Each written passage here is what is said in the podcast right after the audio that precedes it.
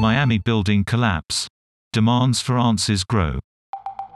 Florida Governor Ron DeSantis says families have a right to know how the building collapsed.